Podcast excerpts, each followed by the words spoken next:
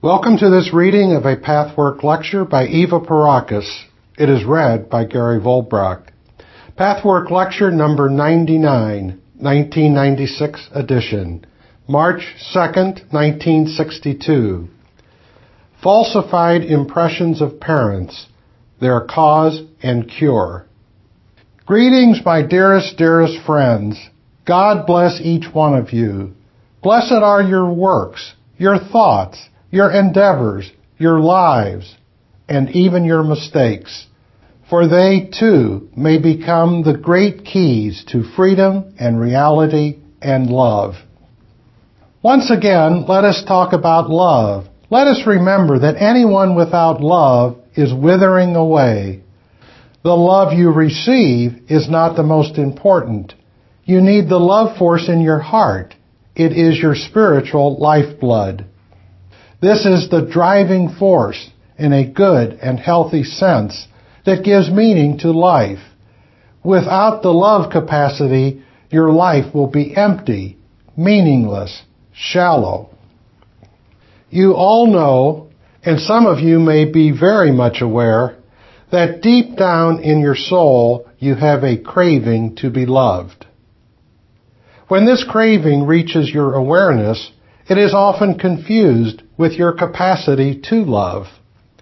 However, the two are entirely different. A human being can often be consciously aware of his or her need to be loved, and yet the heart is devoid of loving. For the greater the need, the more it is possible that you are still self-involved, withdrawn, fearful, anxious, bound, and blind to the other person. The more you are in anxiety, bondage, and dependency, the less you are able to love and to open that inner channel through which the life and love force can flow and lubricate your soul, so to speak. Without this force, inner drought cannot be prevented. This dryness of soul makes you feel that your life is senseless, regardless of the worthiness of your activities. Only when this channel to love is unclogged will you become free and fulfill your personal needs. I have shown you many ways to unclog this channel. These processes are thought by some of you to mean something other than spiritual development. You call it psychological search. Again and again, you make the error of believing that the spiritual and psychological are two different approaches. Forgetting these terms for the moment, you will understand that without resolving so-called psychological problems, you cannot become fully capable of loving. Let us now approach your love capacity from still another angle, one we have touched upon in the past only in a cursory way. We all know that the child's first impressions come from its first environment, in which the parents or their substitutes predominate, including anyone who plays an important role in the child's life. Since the child's capacity to evaluate is limited, its emotional experience gleaned from the parents is very distorted.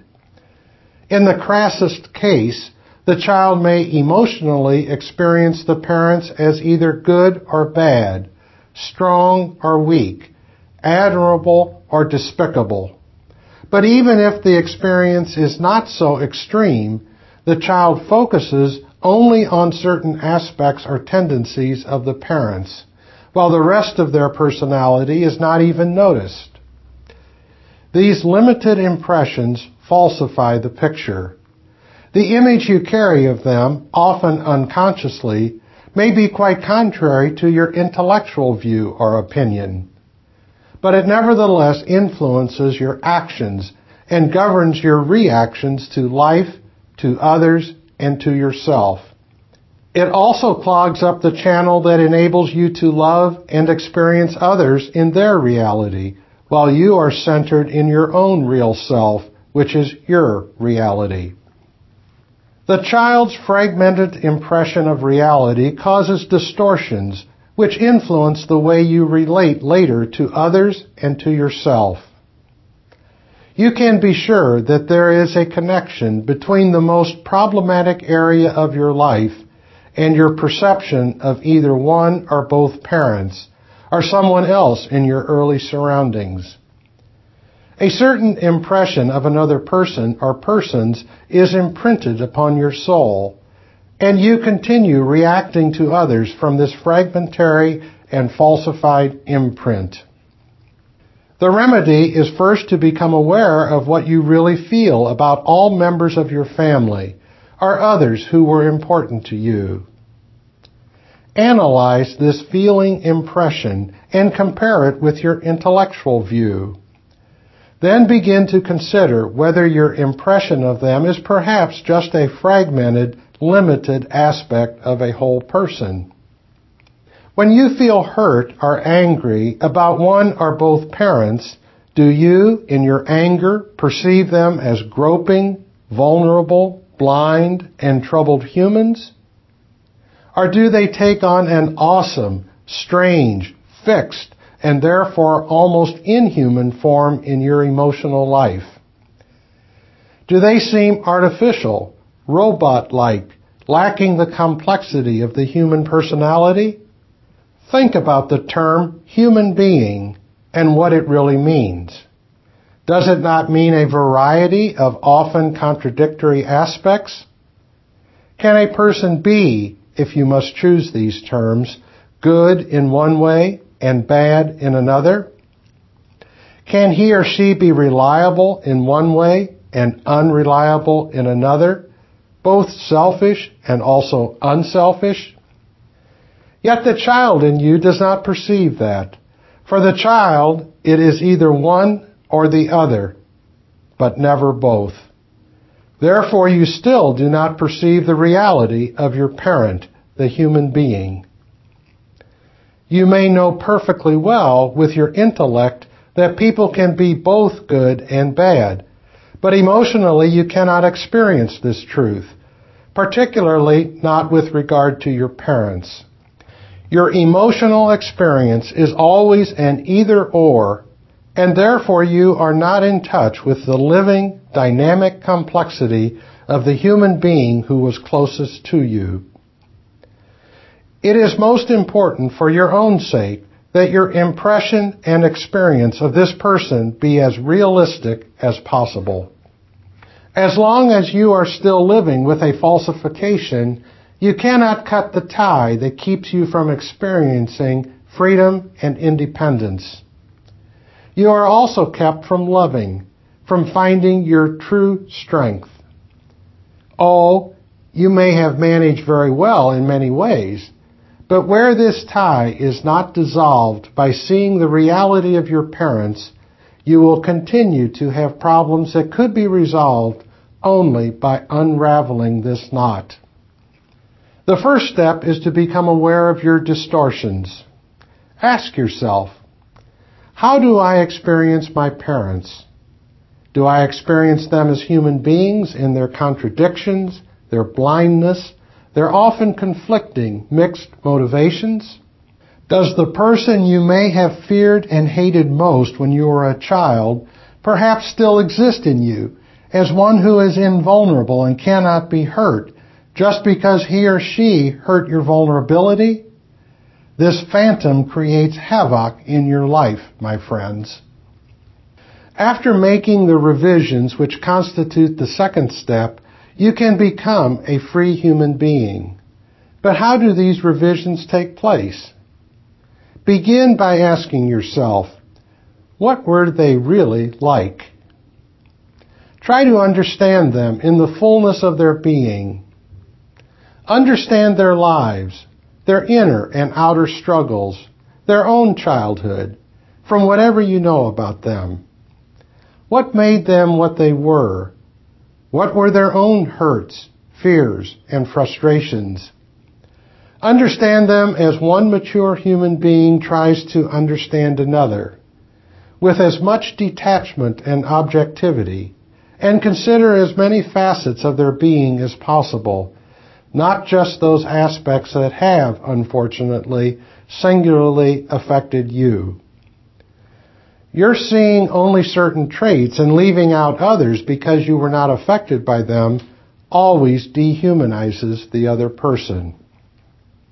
Even if you glorify a parent, he or she still becomes inhuman from your exaggerated overglorification. Your fixed and static view, due to the fragmentation of what they really are, becomes monstrous. It is not alive, not real. Everything you have experienced from those limited traits in them, which to you constitute the entire person, may be factually true, but the larger truth is missing. Your monster lacks the totality of the whole human being. You cannot understand those traits that have hurt and affected you unless you see the wholeness of the person. The understanding will dissolve the still hidden hurt and anger, setting you free and unclogging the channel to loving. You often resist revising your images of your parents. You may feel disloyal and guilty if you stop glamorizing an adored and idolized parent. You feel it is your duty as a child to continue to do so. Not glorifying your parent may be equated with disrespect, contempt, resentment, or hate in your unconscious mind, of course. Beneath this glorification, there may be fear, and under the fear, hate. Protecting yourself from facing this hate can mean maintaining the exaggerated glorification, not only because the world seems to demand it of you, but also because you may need this very parent, however symbolically and in a displaced way, even now. Maintaining your glorified image of a parent can also be a sign that he or she may have been the source of the only love, acceptance, and security you have ever known. Therefore, to your unconscious mind, giving up the glorified image of the parent is tantamount to losing all the love, acceptance, and security you have ever known. By devaluating the parent, you rob yourself of the only value you possess. No wonder you resist revising your image of your parents. By the same token, you may have an equal interest in holding on to a hated image. Why would you want to do that? It may be your very protection against yourself. If the parent remains bad in your eyes, then the slight and hurt he or she has inflicted on you becomes nullified, as it were. You fear, erroneously of course, that if you accept the parent's humanity and therefore let go of your insistence that the hurt inflicted on you was unjust in the extreme, your own value will be diminished. There are also other ways of holding on to the hate they have to be found and experienced by each one of you in your individual work.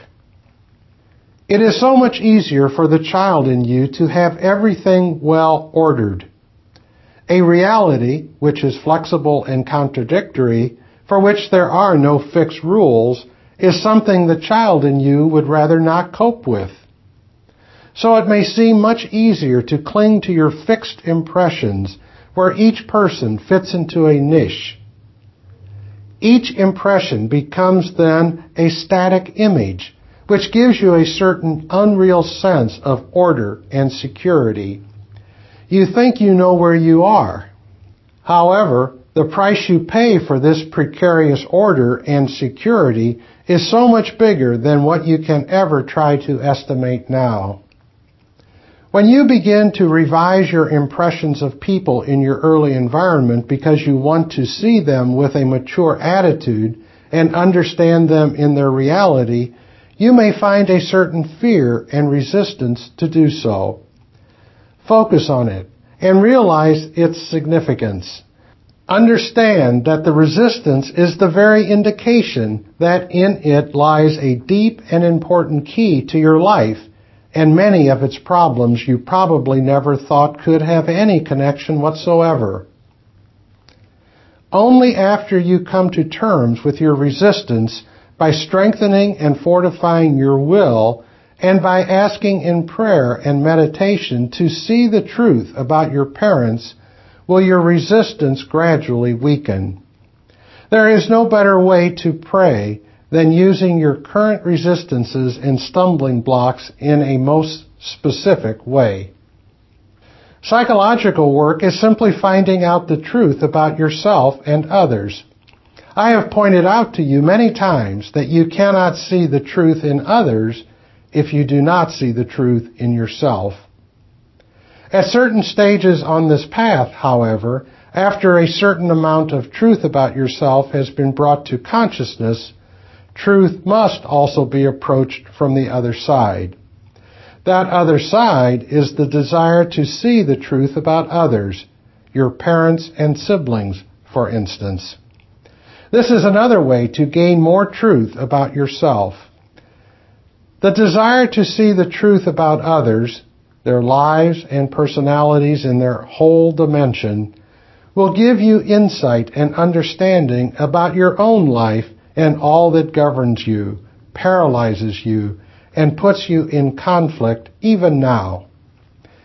Needless to say, this understanding is the prerequisite to your ending these unproductive patterns. Your next thought may very well be, this is easily said, but not easily done. Apart from your own resistance, you may not have the necessary information and knowledge about parents or parent figures to revise your image.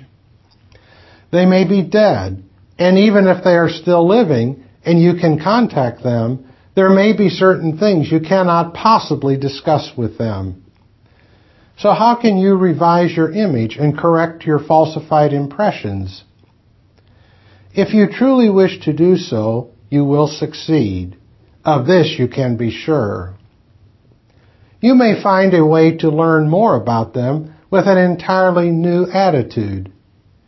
You may seek out a contact that will reveal certain information about their lives and other aspects of their personalities you have never seen or known so that they become more human for you. Eventually, after you have freed yourself to some degree of the old tie, you may even bring yourself to communicate in a spirit of truth with a still living member of your family with whom you might never have considered communicating. By trying to understand their problems, your own hurts are bound to diminish. First, however, you may have to become aware that a hurt exists. What if the parents are no longer alive? Often there may be someone still near you who might have a different slant to complete the picture for you, even by adding his or her own but different distortion to the whole picture. It may be a sibling, another relative, or a friend. But in addition to this, you need still another approach so you will have the courage to take the necessary steps. This approach is the sincere will to know, manifested in prayer, to which the answer will come. God's ways are so wonderful. If you are willing to want to understand what made them the way they were and what was their motivation for much you could never understand, comprehension will come to you in most miraculous ways. Even if there is absolutely no one left who knew them, incidents will occur to you that you had never before evaluated in a true light.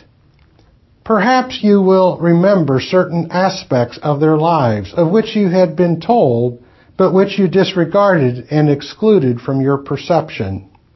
All of a sudden, these incidents will take on a new meaning, enabling you to evaluate their personalities in a different way, with the detachment and objectivity of one uninvolved human being toward another. As you begin this process, your entire outlook will gradually change. The facts of your experience will not be eliminated, but the experience will take on a different meaning and thus set you free. However, right now you have to be aware of what you feel. how you experience your parents, and how you have been hurt, although on the surface you may have a veneer of indifference. The desire to see the truth has to be cultivated. Determine first whether or not you inwardly desire the truth. As long as you reject a truth, any truth, you will be in bondage to confusion and unreality. You do not have to force the issue, but in an organic way, your resistance will weaken, provided you do not keep pushing the matter away. If you can acknowledge to yourself that you wish to maintain a falsified picture and that you do not wish to know the truth, the rest will come by itself. If you say, I cannot find out, ask yourself whether you do not really mean, I do not want to. Even if you think you cannot, make yourself wholly open for the desire to understand the truth. Without truth, there cannot be love, and without love, there cannot be truth. Try this new approach, and your life, your problems, your relationships will take on a new meaning, my friends. Are there any questions regarding the subject? Question. When parents give the child an unreal or perhaps real feeling of rejection, the child feels unworthy of love and therefore establishes a pattern of self-rejection.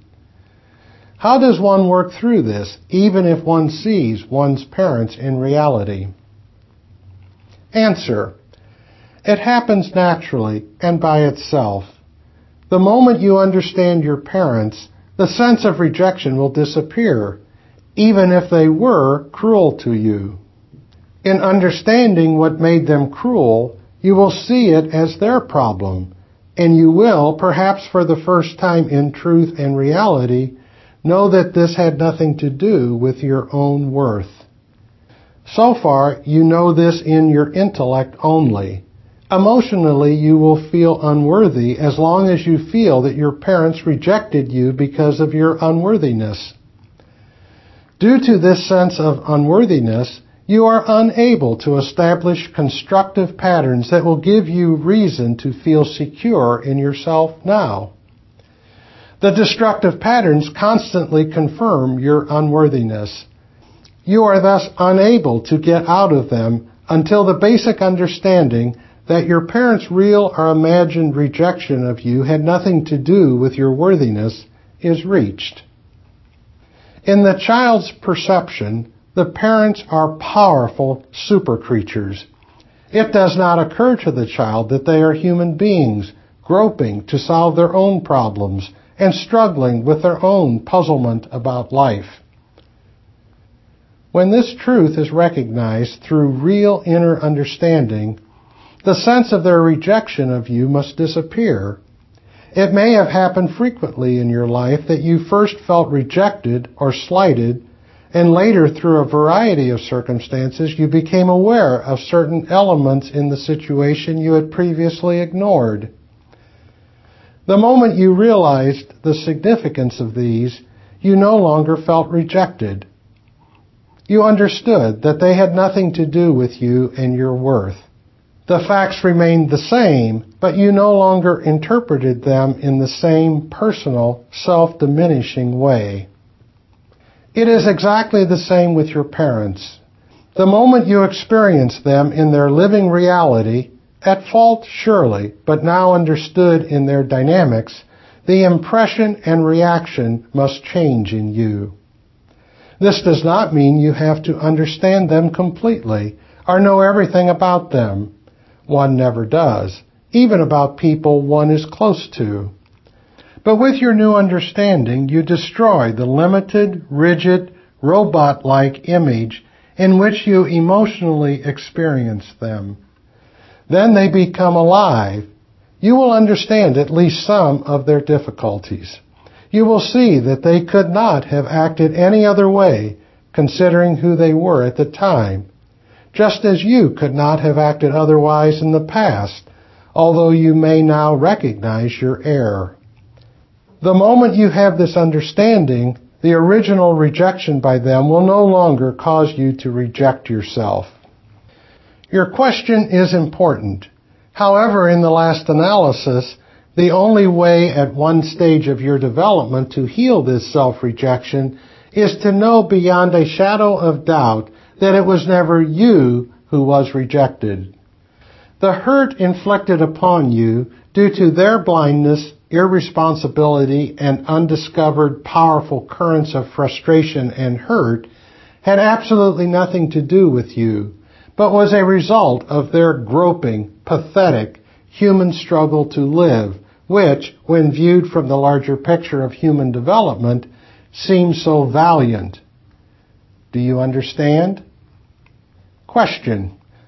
I understand. Still, when a child is set in this pattern of self-rejection and has lived his life in this way, he is twisted and distorted and loves the rejection rather than the love.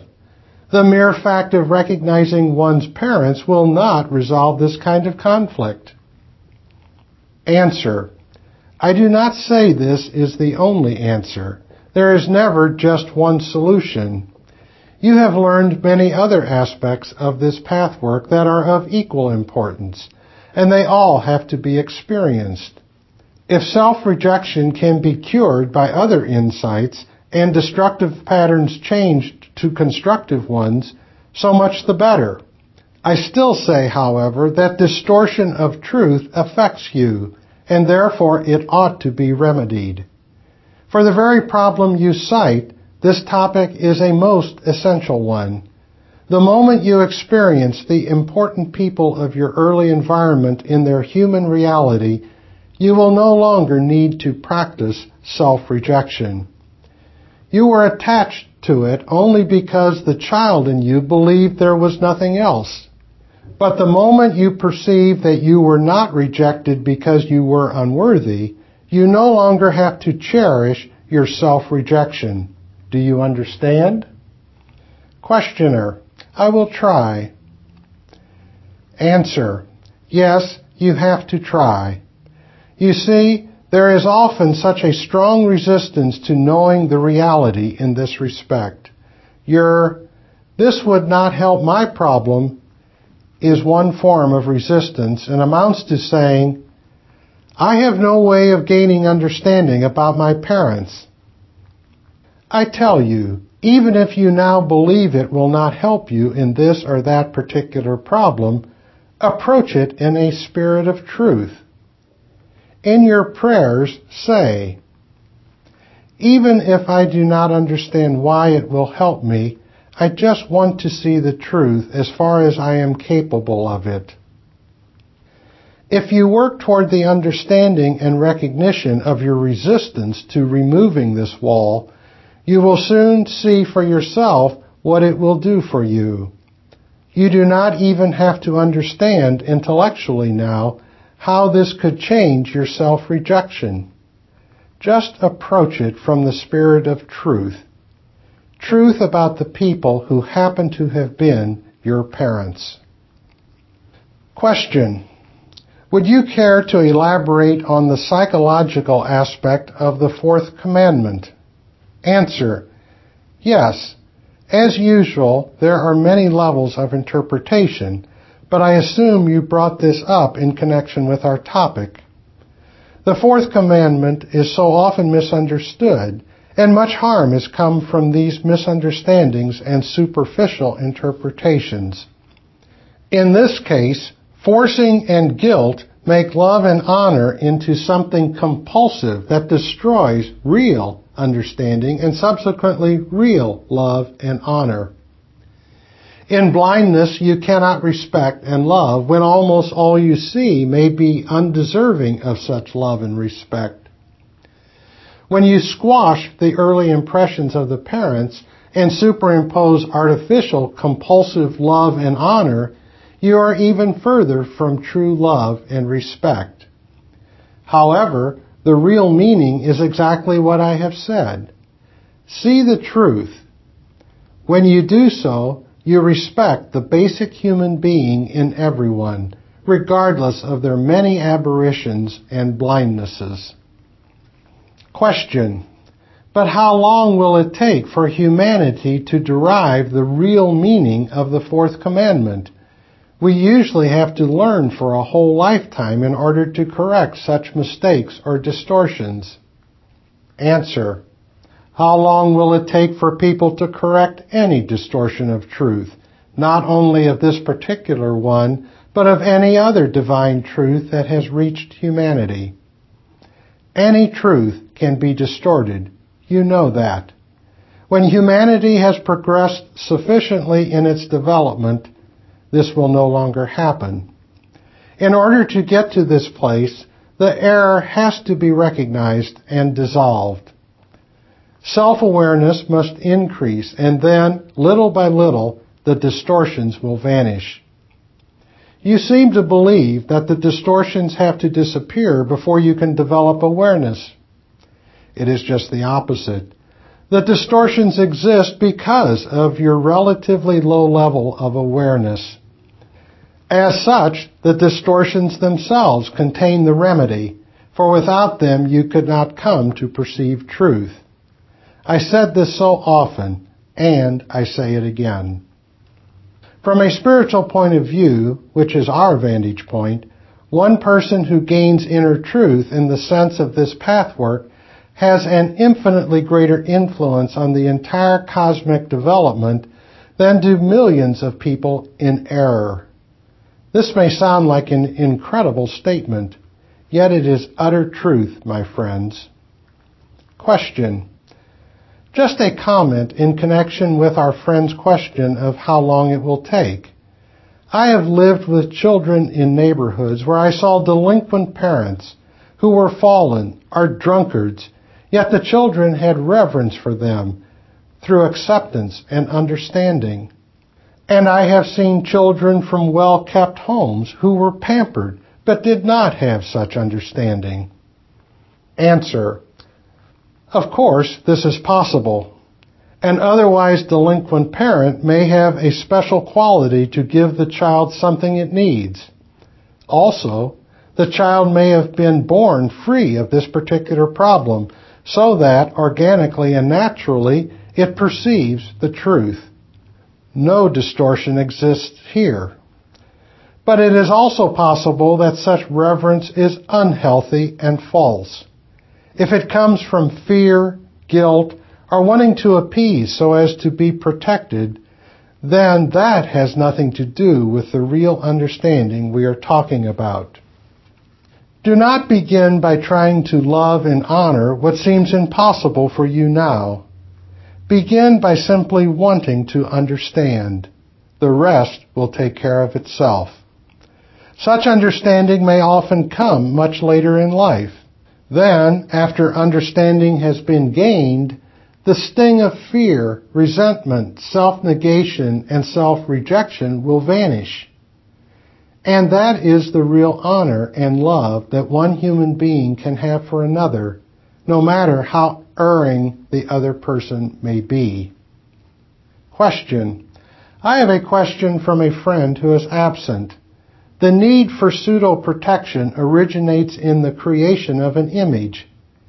Can this need still persist after the image has been dissolved and thereby contribute to the creation of a new image? Answer. Of course this can happen, this is what often happens in faulty or insufficient psychological treatment.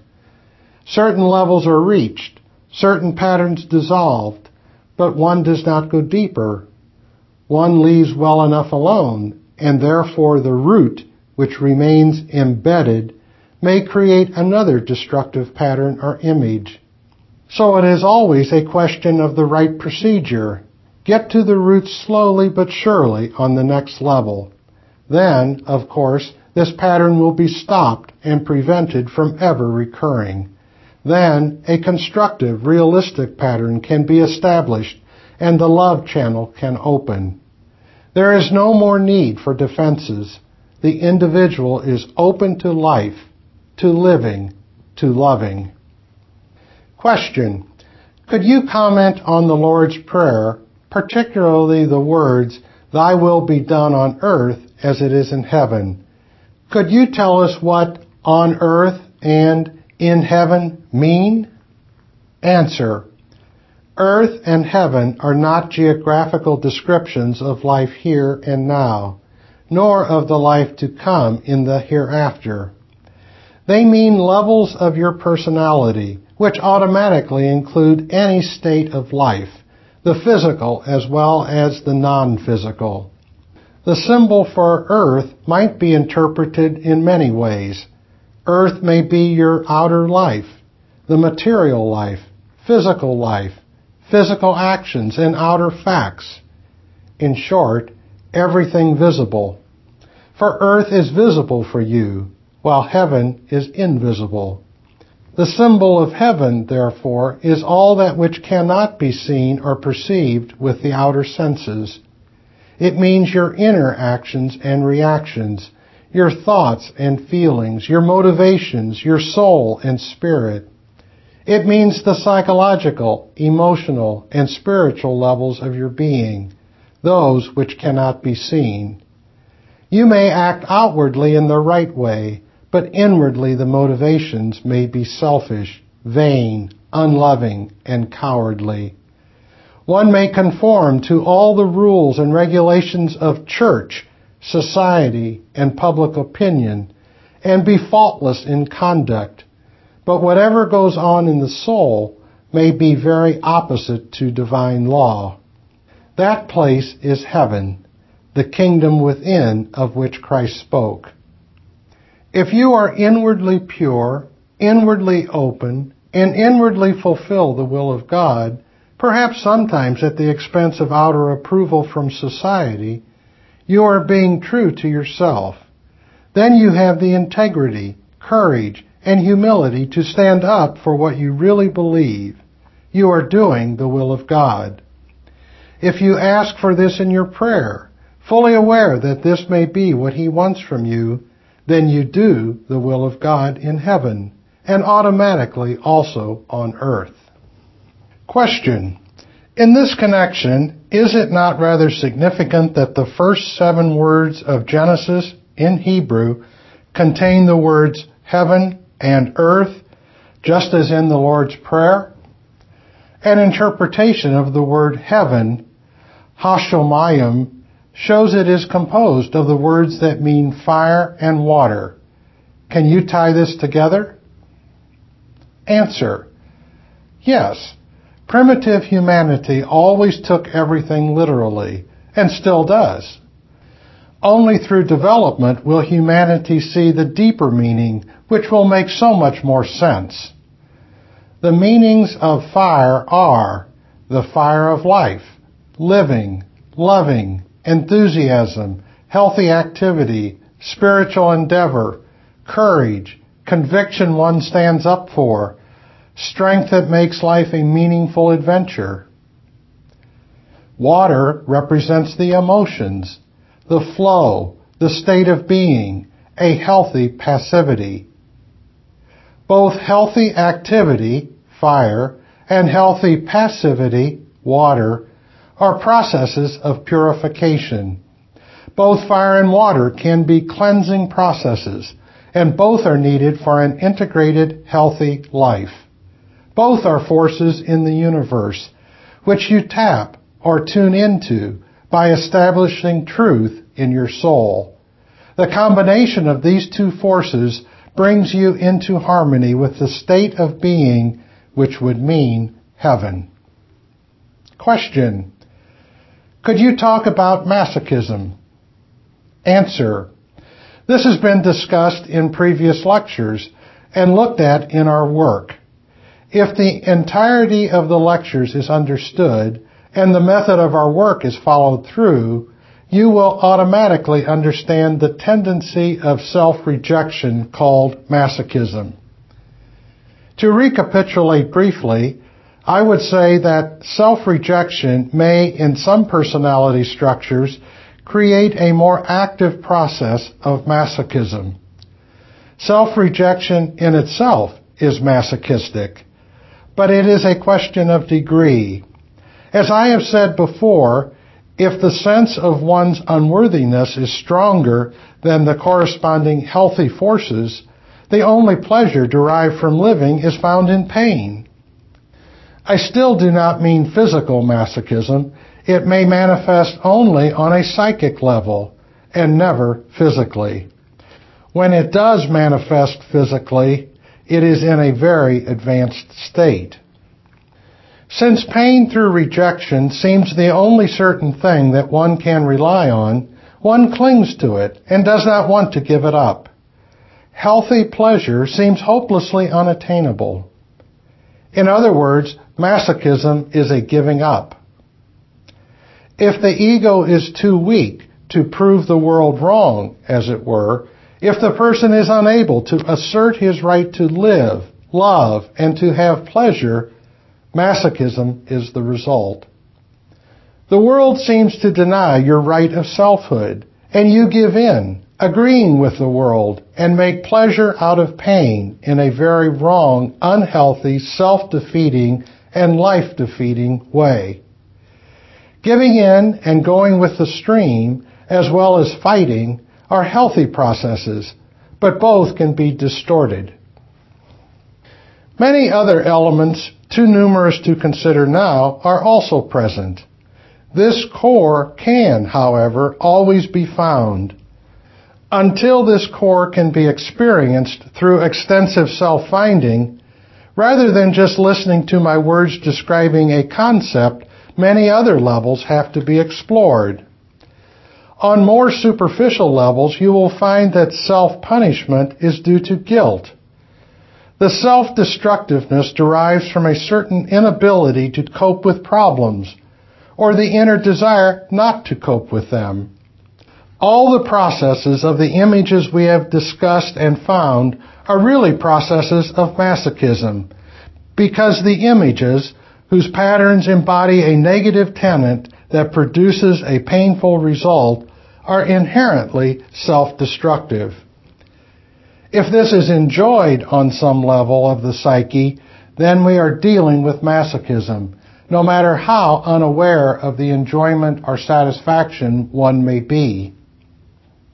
The real answer can never be found in concepts, no matter how true. Such concepts may be helpful indicators to open the way so that you may experience the truth yourself but this is all they can be. That is why so often when questions of this sort are asked, there is a feeling of letdown and disappointment with the answer. One expects liberation from the answer, and no answer can ever give inner liberation. Inner liberation can come only from experiencing these words as truth. And this can happen only as a result of breaking through your inner resistance step by step. Your path will always lead exactly to where you resist most. If you have the courage to face this and cope with it, you can indeed shorten the process. However, if you shy away from going there, you are bound to make detours and have to come back to this point of resistance at a later time. Perhaps by then the resistance will have given way, since the unnecessary pain you encounter when you are not in the process will weaken it.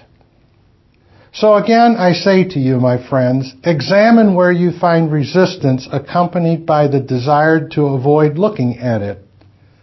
That is the very point, the very threshold you must step through at one time or another before you can become free to unclog the love channel and live a productive life in which you feel useful and know that yours is a meaningful part. Only by tackling what you most want to shy away from will you find the door behind which lies the answer. I cannot emphasize this strongly enough. Question. In connection with this, I have found that I have always shied away from sex and I have further discovered that I feel it is a crime. As I went deeper, I discovered that, in reality, sex is pleasure. So I found that for me, pleasure is a crime. And so, all along, I have sabotaged pleasure and joy. Now, although I see this and know it, I don't know what to do about it. Can you give me a hint? Answer. Yes, my dear. I believe the next step will give you the answer why you have rejected pleasure. You will then find that you reject pleasure because you reject yourself. I repeat that the knowledge alone will not be sufficient. It has to be experienced in your emotions. The continuation of this work will finally bring you this awareness. Now, why do you reject yourself? The answer will derive partly from recognitions you have already made, which you will then tie up with this new understanding. Your rejection of happiness, joy, pleasure, life, and love is in reality just a rejection of yourself. This is exactly what I discussed tonight. Begin to investigate what kind of human beings your parents were, as well as others in your family. Question. In seeking to communicate, we must resort to words, of course, and unless we get to the meaning of them, they are lost. The word masochism was used. Along with it comes the opposite term of sadism. Modern schools of psychology rather use the word algolagnia to refer to both sadism and masochism, calling one positive, the other negative. How do you regard this? Answer. This is perfectly true. There cannot be one without the other. Both are one current of inflicting pain. The so-called sadistic person inflicts pain on others as a protection for the self. A pseudo-protection, of course. At times, the very same person may find it against his interest to do so. He may then come into conflict with his surroundings, or he may find it to his disadvantage because he fears losing the person he needs, whose love and protection he wants. So he will invert this force that exists in him due to unresolved negative tensions. He cannot simply dispense with it at will. Something has to happen with it. Either it goes out to another person or he directs it to himself. Only the dissolution of this force will stop the sadistic and the masochistic current. So these two forces are really one and the same. The only difference lies in the direction. In what direction they are used makes very little difference in the last analysis because if you hurt someone else, you must eventually hurt yourself. And if you hurt yourself, you must eventually hurt someone else. This is so because this current derives out of blindness, and it must make you blind. Since this current derives from a lack of understanding, it will cause you to lose your own capacity to understand. The only difference is in timing. Who is affected first? The secondary reaction is then a delayed one. Psychology has used certain terms to describe this infliction of pain. Spiritually, it is absolutely true that there is this current of cruelty, and no matter toward whom it is directed in the first place, it takes its toll eventually on all concerned. It is very short-sighted to believe that masochism indicates a better character trend than sadism. I bless each and every one of you and all my other friends everywhere May you perceive deep in your heart and mind what I said to you tonight, and may it give you courage and strength to pass through the closed door within yourself, so as to gain light, safety, freedom, and a productive life. It is right there for the asking, so much closer than you think. All you have to do is extend your hand and relinquish your old pseudo safeties be in peace. Be in God. This has been a reading of Pathwork Lecture number 99. For more information about other Pathwork materials and programs, please visit the International Pathwork Foundation website at www.pathwork.org.